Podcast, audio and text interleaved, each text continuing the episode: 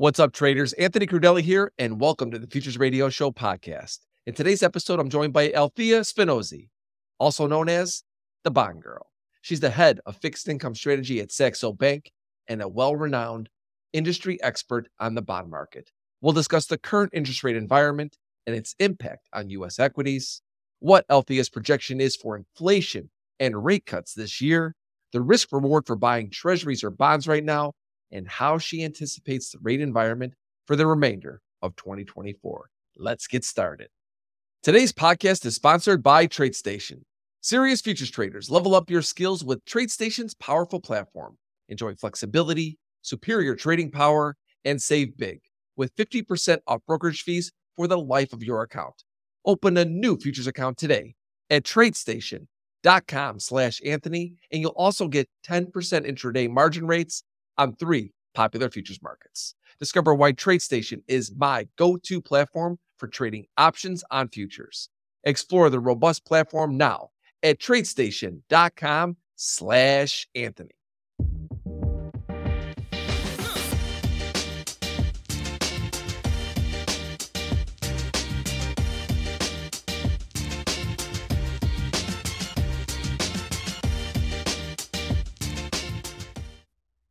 Althea, welcome to the show.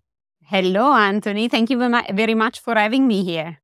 Oh, it's great to have you here. Of course, I found you on Twitter and became a big fan of your channel, The Bond Girl. I love the nickname. I know, obviously, there's a little James Bond plus, obviously, Bond Market uh, in there. How, how did you get that nickname? Oh, it's just that uh, it's hard to find the girls uh, in the bond market, right? It's uh, more like a male driven uh, sector. And I think that it's important to have a little bit of fun while working. So why not the bond girls? That's right. Uh, you know, I look for channels on Twitter, on X that, I mean, obviously there's a lot of smart people out there, but I like to find the channels that can explain stuff to us that we could actually use as traders and investors. You know, there's obviously so many people out there that just want to sound smart on X, but you do an absolutely fantastic job of explaining the bond market in a way. And look, I've been in this business for 25 years. Even someone like myself, I'm not a bond trader. I, I need someone to explain it the way that you do. And I really do appreciate that. Thank you very much. Can I call you Tony? Of course. Yeah. I mean, look at this could be the best looking podcast I'm going to do all year, everybody. If you're listening to this on audio, you've got, uh, we were just talking about this beforehand. We got the American Italian in here, and we got the real Italian in here. Uh, and uh, Althea and I were talking about how in Bari, where my grandparents are from, how they're still making pasta on the street. They take it inside after they're making it fresh, make it, and then bring it right out. Is that right, Althea? Absolutely. You have to go. Everybody should go to Italy. Absolutely. Let's dig into today some of the things that we're going to discuss. We talked about the complexities of the bond market. And I think that for many equity traders, majority of the traders, the day traders out there, the swing traders, the investors are mostly looking at stocks. They're not necessarily looking at bonds. You obviously have the sophisticated ones that are. But how do you navigate the complexities of the bond market, particularly for investors who may be new to this asset class? Well, I believe that uh, when uh, one approaches uh, the bond market, I should start to talk about cost of funding. So, what's my benchmark, government benchmark? And hence, uh, we are talking about uh, US treasuries. And really, these, your government benchmark is going to drive the cost of funding for virtually everything mortgages, corporate bonds and the higher it gets, uh, the more challenging uh, the business environment uh, is going to become. Um, so I think that, that today that uh, we are coming uh, from bull stock market uh, with the Standard & Poor grow- growing 25% in 2023 and yields also growing like rising to the highest that we had seen since before the global financial crisis is setting up a very interesting macroeconomic environment and uh, and bonds are uh, gaining a lot of spotlight because uh, for the first time in many many years they are providing an alternative. And i know tony what they're going to tell me you know like us treasuries at you know let's say 10 years us treasuries at 4.2% or even three months T bills at 5.3%, they cannot beat the stock market that is uh, rising 25% and the Nasdaq 50% in one year. Yes, it's right. But uh, what really bonds uh, are providing uh, right now is uh, some sort of diversification. So if uh, you have a stock portfolio and uh, you're starting to believe that uh, the growth uh, you have seen in the past couple of years is not sustainable long term, and there is the risk that something might break, well, bonds are a great instrument to add to one portfolio because if it's true that they lose if yields continue to rise, but we have central banks now telling us that they shouldn't because they are preparing to cut rates, not to rise, uh, hike them. And if they drop, uh, they they can uh, definitely uh, boost uh, your your returns. And normally, I make uh, this example, the ten-year U.S. Treasury example, just to understand the risk and reward ratio that these instruments are providing right now. So if you buy today 10 year US treasuries at 4.2%, and uh, you expect to hold them for one year, if within this time frame yields rise to 5.2%, you're going to lose more or less 3%. But if yields drop to 3.3%, because there is a downturn, uh, like we said before, well, you're going to make 12%. So it doesn't make sense to have the risk to lose 3% in a diversified portfolio if you believe that something might change in the foreseeable future. I believe that, that it makes sense. Obviously, this kind of risk reward ratio changes according to the tenor we are looking at. So the 10 years is going to provide some sort of benefit, but the 30 years uh, is going to be much more risky than, for example, the two years, uh, which is almost uh, basically a win win scenario. It's almost impossible right now to lose money in the two years. A couple of things. First, I want to stay on that uh, real quick. Uh, thank you so much for that explanation of the 10 year, that 3% possible risk versus a 12% gain, especially right now in a market that's potentially looking at what three cuts, it went from six to three. I mean, the bottom line is looking forward. Whether we're going to get to this, I'm sure, of course, at some point, Althea, whether we think it's three or less or more f- uh, from your perspective. But in this environment, it, that's a great risk reward for any trader or investor. 3% risk to make 12% all day long. You take that, uh, especially if you've had some uh, runs in some of these tech stocks. Why not allocate some of those gains there? But I want you to just quickly go over why the two year yield versus the 30 year yield. Uh, the difference, obviously, is because of the volatility within those bonds or treasuries. Why you say there's almost no risk in the two year, but there's greater risk in the 30 year. Well, the two year US Treasury yield is an expression of uh, monetary policies. So basically, it's pretty much linked to the expectations of what the Federal Reserve is uh, going to do in the foreseeable future. And uh, that's why the front part of the yield curve has risen accordingly in uh, the past uh, couple of years because the Federal Reserve was hiking and the two years was following. The 10 years instead was uh, rising at a slower pace because as the Federal Reserve was hiking, uh, investors grew more anxious that something might break on the way.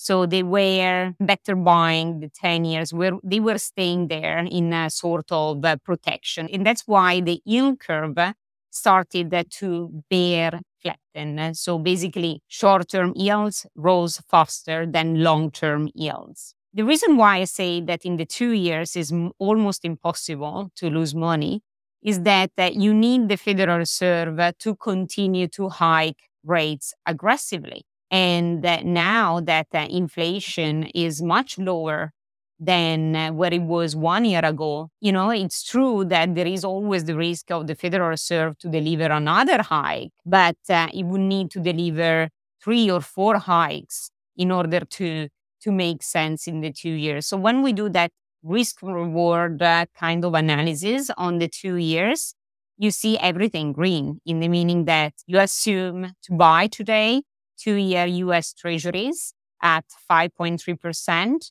If that yield goes up by 200 basis points, so we are talking uh, 7.3%, you will start to lose money there. But if the yield drops uh, 100 basis points, uh, you will make around five, five and a half, a little bit more, right? But not as much as, for example, as the 10 years. So really, if you are in the two years, it's almost like parking money at this point of time if waiting for better opportunities. It's different when we do this kind of risk and reward analysis, when we look at ultra long uh, government bonds. Uh, so, for example, the 30 years, because at that point, it's a much more directional bet on uh, how fast the Federal Reserve is going to cut rates. So if you have yields rising by 100 basis points, uh, you're going to lose uh, 17%. But if yields in the 30 years tenor is go- are going to drop by 100 basis points, well, you're going to make more or less 20%. But obviously, it's more skewed, this kind of bet, than, for example, the 10 years or even the two years where there is virtually almost no risk that we are going to see two year US treasuries uh, at 7%. At least it doesn't seem so right now. Uh, thank you so much for explaining that. Quickly, before we move on, I'm sure some people out there probably don't understand the difference between a treasury and a bond. Can you just quickly explain to them what the difference is between the two? So, US uh, treasuries can be notes, bonds, and bills. So the name bills refers uh, to bonds up to two years maturity, below two years maturities. Notes are normally between two years and 10 years in tenure. And instead, bonds are whatever from 10 years up. So the 10 years can be notes or bonds.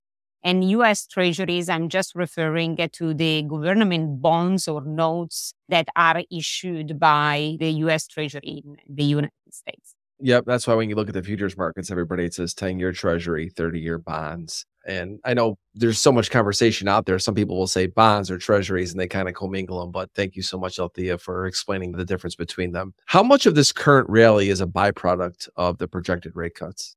Are you referring to the bond rally that we have seen since uh, November until uh, recently? Let's talk about the equities first. I think it's a little bit of a mix. You see, it's not only stocks that are going up.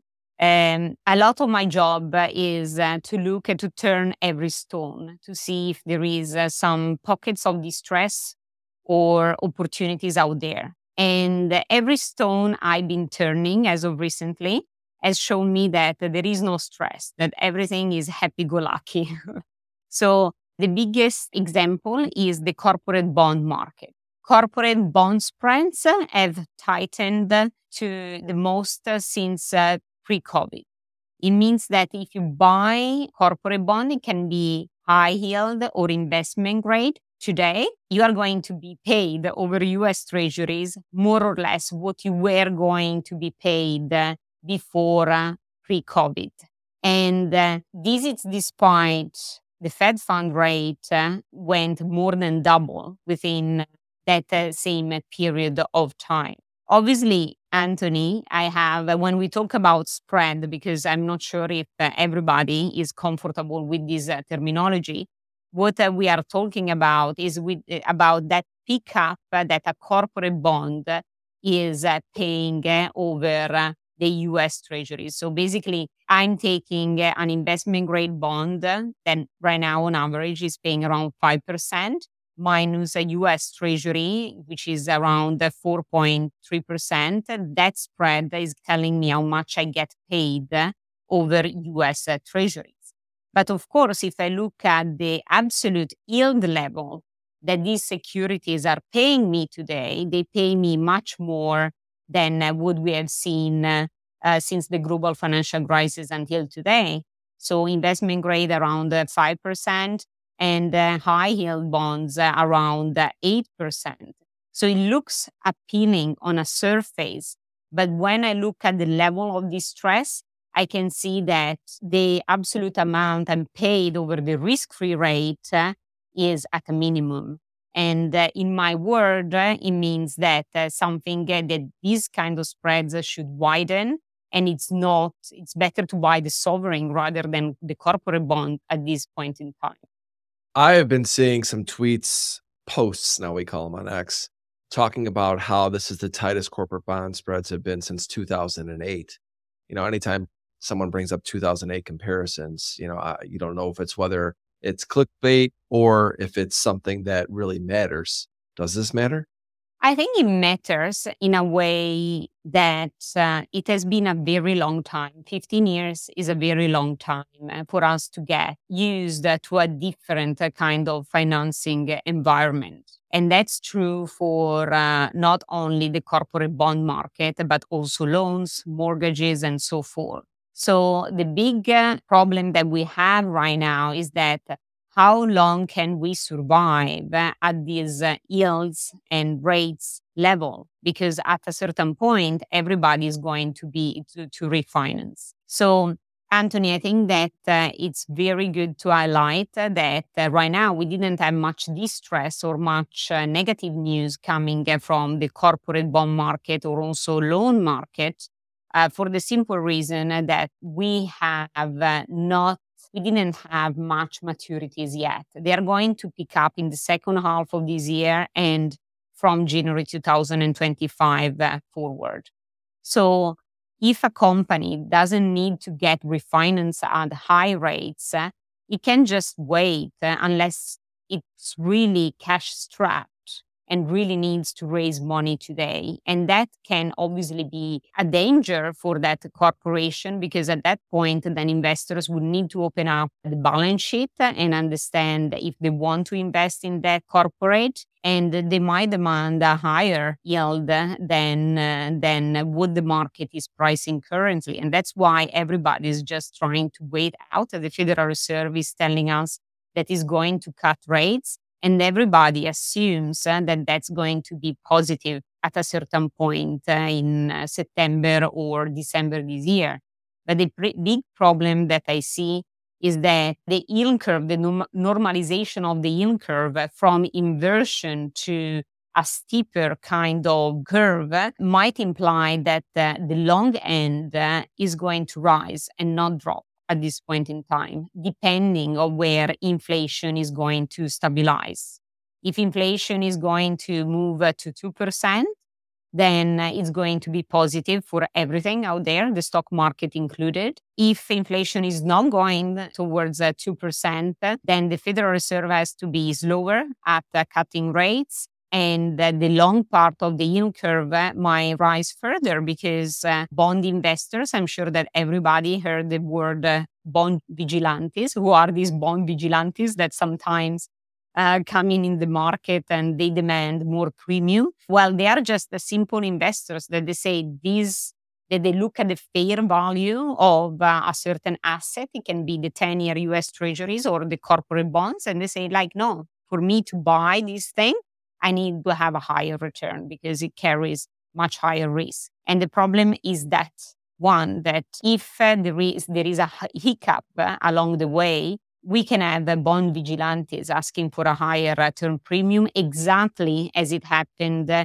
in the last quarter of 2023 when the term premium moved above zero for the first time in I don't know how many years. I think it was around a decade. But now it's again below zero. So it's telling us that they are sleeping, but they're there. Yeah, that really helps, I think, a lot for the traders that are looking at equities. And it tells me as a trader, as an investor, I really have to keep an eye on the 30 year bond market when we get data points on inflation. Because if those rates start to go up quickly, that's going to have a significant impact on the overall stock market. Am I right, Althea?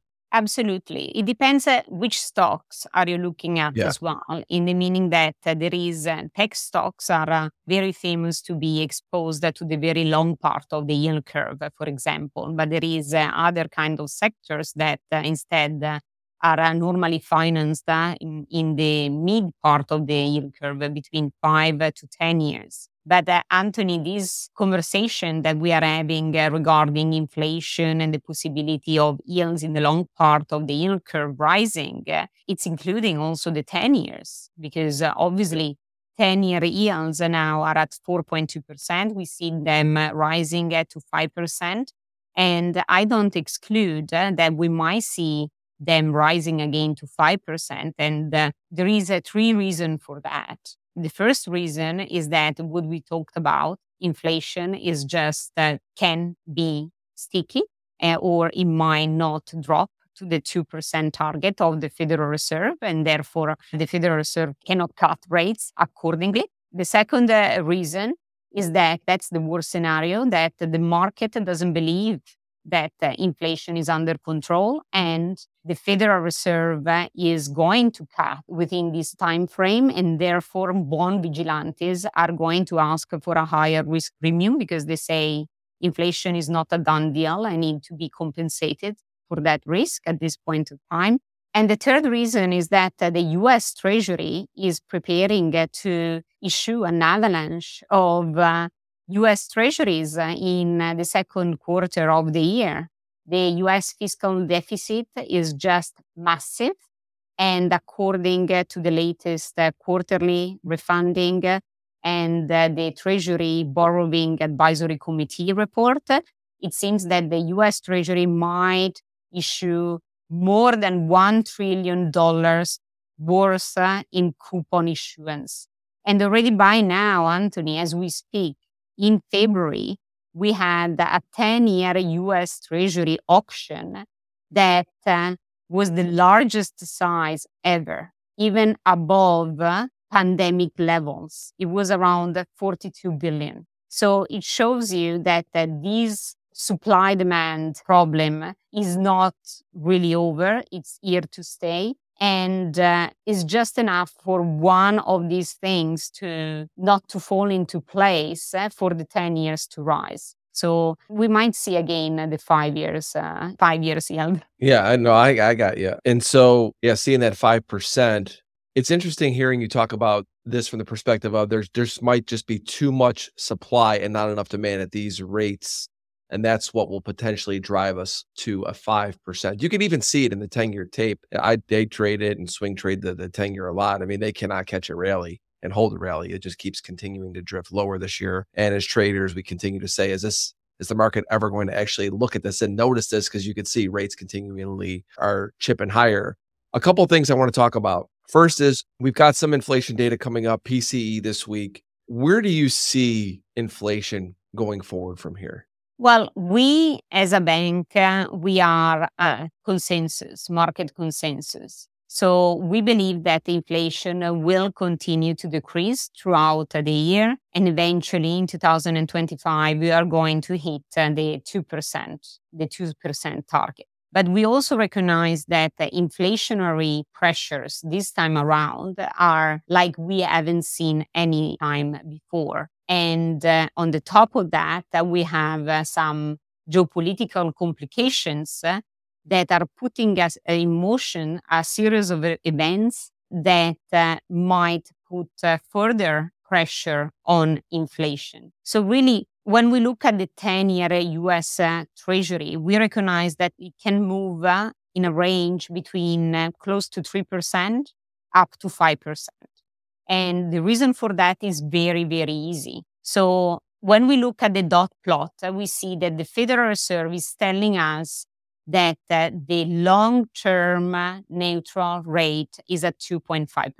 So whenever the market uh, reads faster than expected that is inflationary forces or uh, you know like fears there is going to be a downturn. The 10 year yields is trying to reach and price according to that long term neutral rate that has been provided by the Federal Reserve.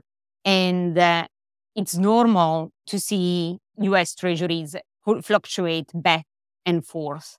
And uh, when instead I look at the 5% mark, what I have to keep in mind is uh, what market expects the long-term uh, neutral rate to be. And right now, the bond futures market are telling me that the Fed fund rate might not drop below 3.5% for the next 10 years. And if that's true, then I have to price the 10 years accordingly. And how do I price that? Well, I'm going to have a steeper yield curve. So the 10 years should price, you know, within uh, 100 and 150 basis points over the Fed fund rate. And that is going to, is giving me a fair value on the 10 years between 4.5% and 5%. So this is the kind of range we are looking at. However, it's impossible for us to tell uh, now whether uh, there is going to be a rebound of inflation because uh, we are not there yet. But it's safe to assume that uh, maybe the fight against inflation is not as straightforward as the market wants to believe because uh, we have uh, unemployment still very low we have uh, wages uh, growing uh, above uh, trends, and the economy overall uh, remains resilient. So, markets anticipating three rate cuts this year. What are you guys anticipating? We believe that it's more or less right. What the market doesn't really price is the expectations of quantitative tightening.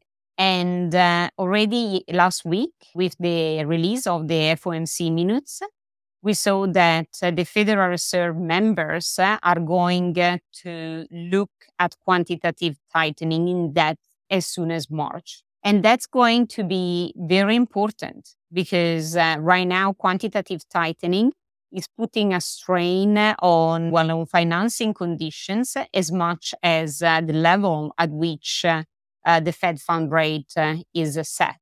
So in the past hiking cycle, we estimated that the quantitative tightening has served as a couple of rate cuts. And we believe that also this year and uh, in, the, in the foreseeable futures, uh, the tapering of quantitative tightening or the end of quantitative uh, tightening can substitute some of those rate cuts. I expect quantitative uh, tightening to be tapered as soon as March, not because there is the need to do that, but because the Federal Reserve has advertised very well the intention to do something with quantitative tightening and also the intentions to cut interest rates. And Tony, when did the Federal Reserve hinted to such uh, intentions in December when the um, GDP or the quarterly GDP in the United States was uh, growing above trend for five quarters in a row, and inflation was above 3%. So I believe that the Federal Reserve right now, this year, is not looking at inflation like it was looking at in 2023. Is looking at the soft landing. And the soft landing needs to be reached at, at all costs because in September we have uh, an election. And we can stay here and debate about how apolitical the Federal Reserve is. But the Federal Reserve is formed by people that vote at the elections. And uh, the election constitutes uh, a macroeconomic event per se that needs to be protected from volatility. Because if there is uh, volatility, coming to elections, then uh, that can influence the outcome of those elections. And that's why the Federal Reserve will taper quantitative tightening because they don't know very well where the level of ample reserve is. So they want to arrive there very slowly. Now there is uh, ample reserves. and We have between uh, the reverse repo facility and uh, bank reserves we are over 4 trillion dollars which that's very ample but they want to to ease uh, somehow the stress that is applied uh, in the money market sector especially in light of the BTFP program that is going to end in March and uh, they are going to deliver a rate cut because when you look at real interest rates real rates are the highest we have seen uh, since 2008 until today. So they are afraid something is going to break and they don't want it to break in the summer period just before the US election. If that is going to be a good decision or not, we will know only by the end of the year when uh, we have the report on inflationary pressures, because it takes time, obviously, for rate cuts uh, to basically filter in into economy and maybe provoke another rebound of inflation. But there is that risk.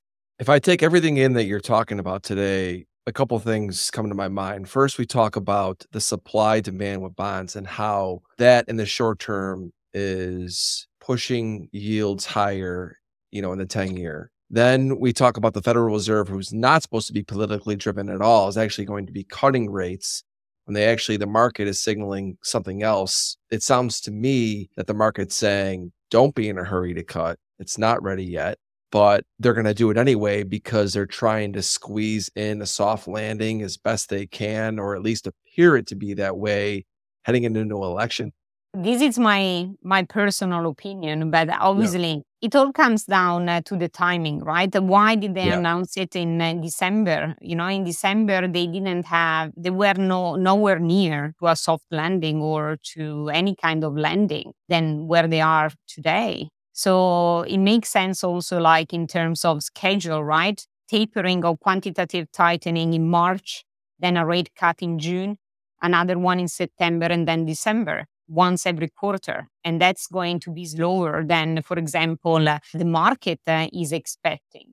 But, you know, like uh, I have actually a chart with me, but I didn't open up my, my Excel, but I, I have a chart that basically shows uh, what stagflation, you know, like stagflation in the 70s until today and uh, the 10 year US treasuries.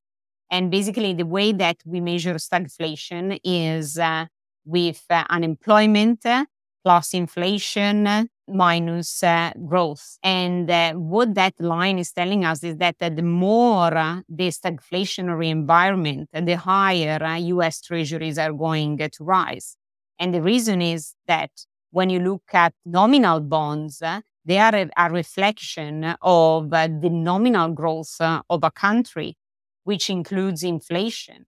So right now, the 10 year US Treasury is telling me that uh, we are heading uh, towards a soft landing because uh, it assumes uh, growth around 2%, so a trend, plus the break even is around 2.2, 2.3%. So basically, it's telling me that we are getting very close uh, to 2%. And that's a soft landing. But what, what if uh, that doesn't happen?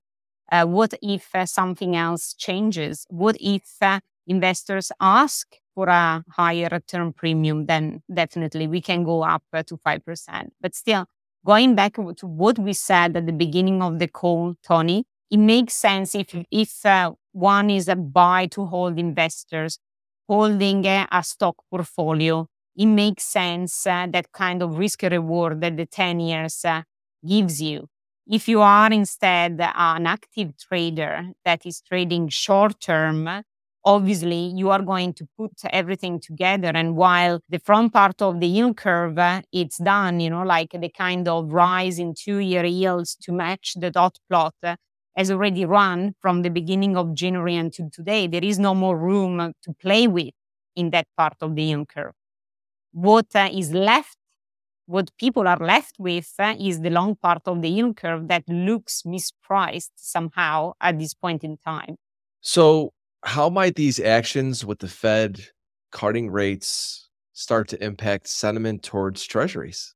Well, it depends where inflation is. So, if the Fed cuts rate and inflation is under control and on the way to 2%, it should be bullish for, uh, for bonds, or at least bonds up to 10 years. Uh, can, the first rate cut can be also bullish for the very long part of the yield curve. But if inflation stays uh, more or less where we see it today, so let's say below 3%, but in the high twos, and the, it looks like it's stabilizing around that level, then that's bearish for bonds. And uh, also, it can provoke a further uh, bear flattening on the yield curve because at that point, the market will question itself whether another rate hike might happen and the Federal Reserve needs to pivot again. Boy, it, it really tells us that we really need to be watching these auctions, right, Althea? Absolutely. I watch them. Uh, well, I know that you do. I think a lot more people need to be watching them right now. Yeah, everybody. You're going to be having a lot of push and pull between what the Federal Reserve is doing versus what the actual market is willing to accept in terms of rates. And like you said, the supply and demand issue, I find that to be so interesting and, and how volatile that could create not only in the, the treasuries and bond market, but in equities. Absolutely.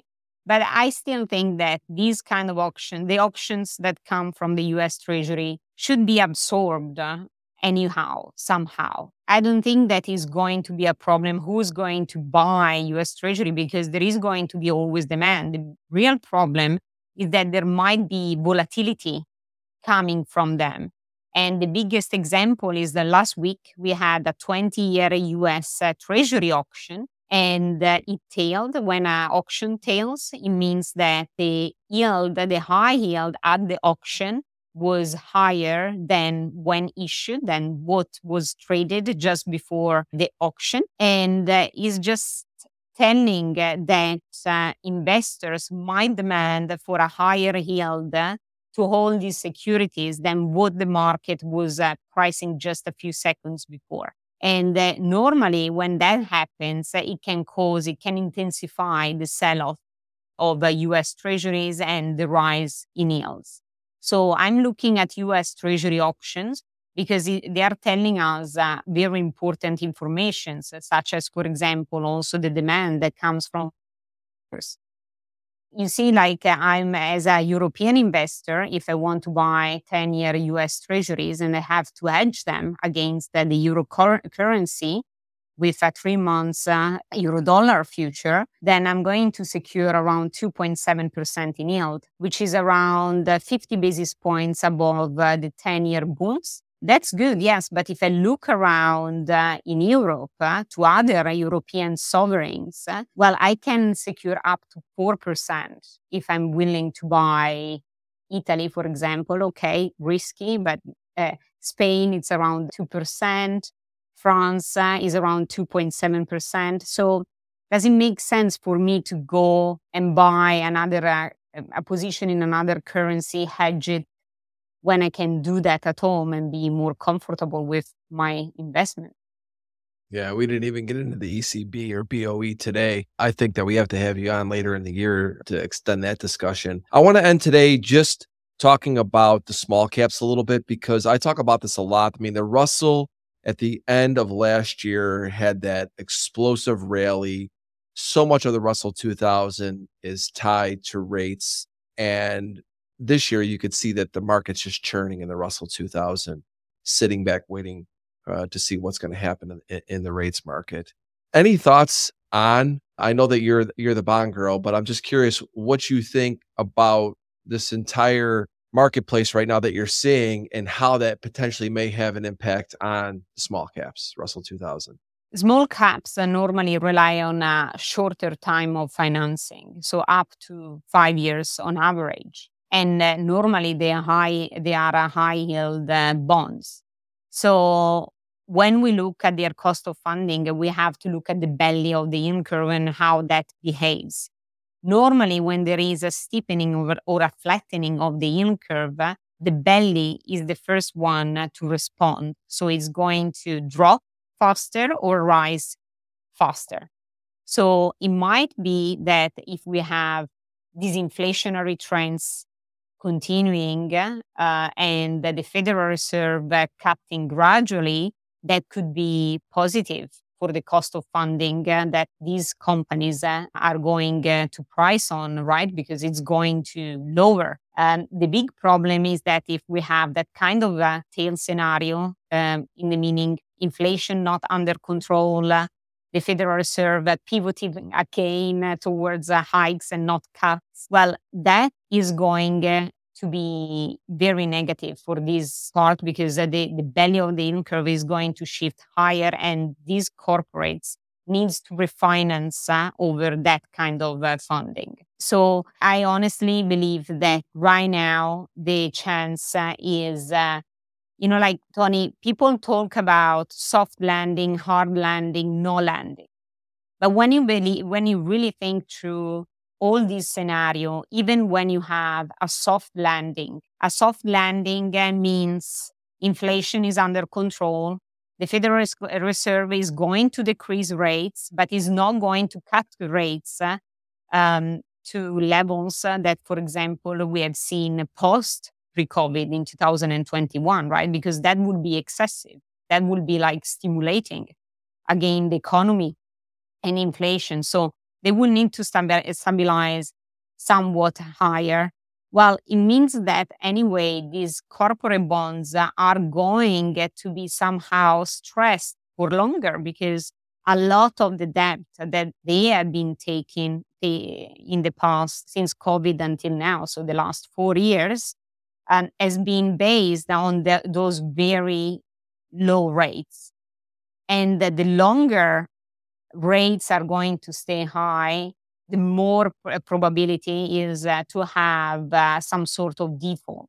And uh, when in bond markets uh, we are having the junkiest of junk defaulting, uh, credit spreads react very fast and everything is going to be very much alerted and, and widening. So I think that uh, there is going to be volatility in this uh, in this part uh, of the market for sure, and uh, it, there is not now.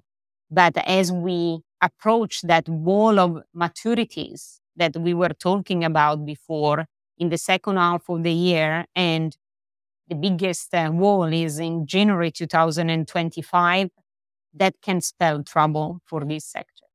Althea, I can't thank you enough. I, have just become such a huge fan of yours. Following you on Twitter not too long ago, it's so great to have you on the podcast. I could listen to you talk all day about the bond market. And like I said, I just think that you're just really fantastic. And everybody out there, you, you have to follow Althea on Twitter, follow what she's doing everywhere. Althea, where can people learn more about what you're doing? And also just obviously make sure you plug your Twitter channel. Absolutely. Well, they can follow me on Twitter, obviously. I think that my Twitter name is Althea Spinozzi altogether. It has been a while. I don't check on that one. But also, I publish regularly uh, analysis on uh, uh, saxo.com. We have uh, analysis, uh, me and my colleagues. Uh, I'm uh, writing for bonds, and uh, we have also other sections for equities, macro, and so forth. So and they, it's all uh, free, so anybody can access to it.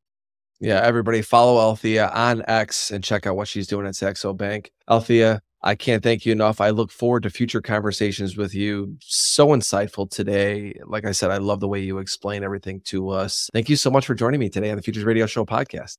Thank you, Tony, for having me, and I'm looking forward to be back.